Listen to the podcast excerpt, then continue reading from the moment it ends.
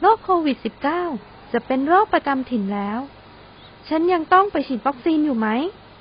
ต้องฉีดสิจ้าอ้าว ก็สถานการณ์ดีขึ้นแล้ว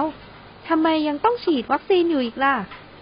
ก็การฉีดวัคซีนเป็นหนึ่งในการเตรียมความพร้อมที่จะเข้าสู่โรคประจำถิ่นการฉีดวัคซีนมีความจำเป็น โดยเฉพาะเข็มกระตุ้น เพื่อให้ภูมิคุ้มกันมากพอที่จะลดการแพร่และก็การติดเชื้อ รวมทั้งการเจ็บป่วยรุนแรงหรือเสียชีวิตได้มากขึ้นด้วยนะ และที่สำคัญจะช่วยทำให้เรากลับมาใช้ชีวิตปกติแบบใหม่ ได้อย่างปลอดภัยไง อ๋อ เราต้องฉีดแบบไหน ยังไง ฉีดกี่เข็มล่ะ ใครฉีดสองเข็มแล้วก็ต้องไปฉีดเข็มกระตุ้นเพื่อสร้างภูมิคุ้มกัน โดยเฉพาะกลุ่ม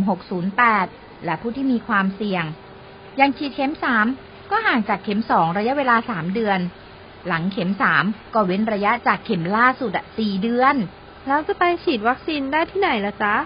ไปติดต่อที่หน่วยบริการฉีดวัคซีน หรือสถานพยาบาลใกล้บ้านได้เลยจ้า โอเค ฉันต้องเตรียมตัวไปฉีดวัคซีนแล้วล่ะ ขอบใจเธอมากนะ สุนาจ้า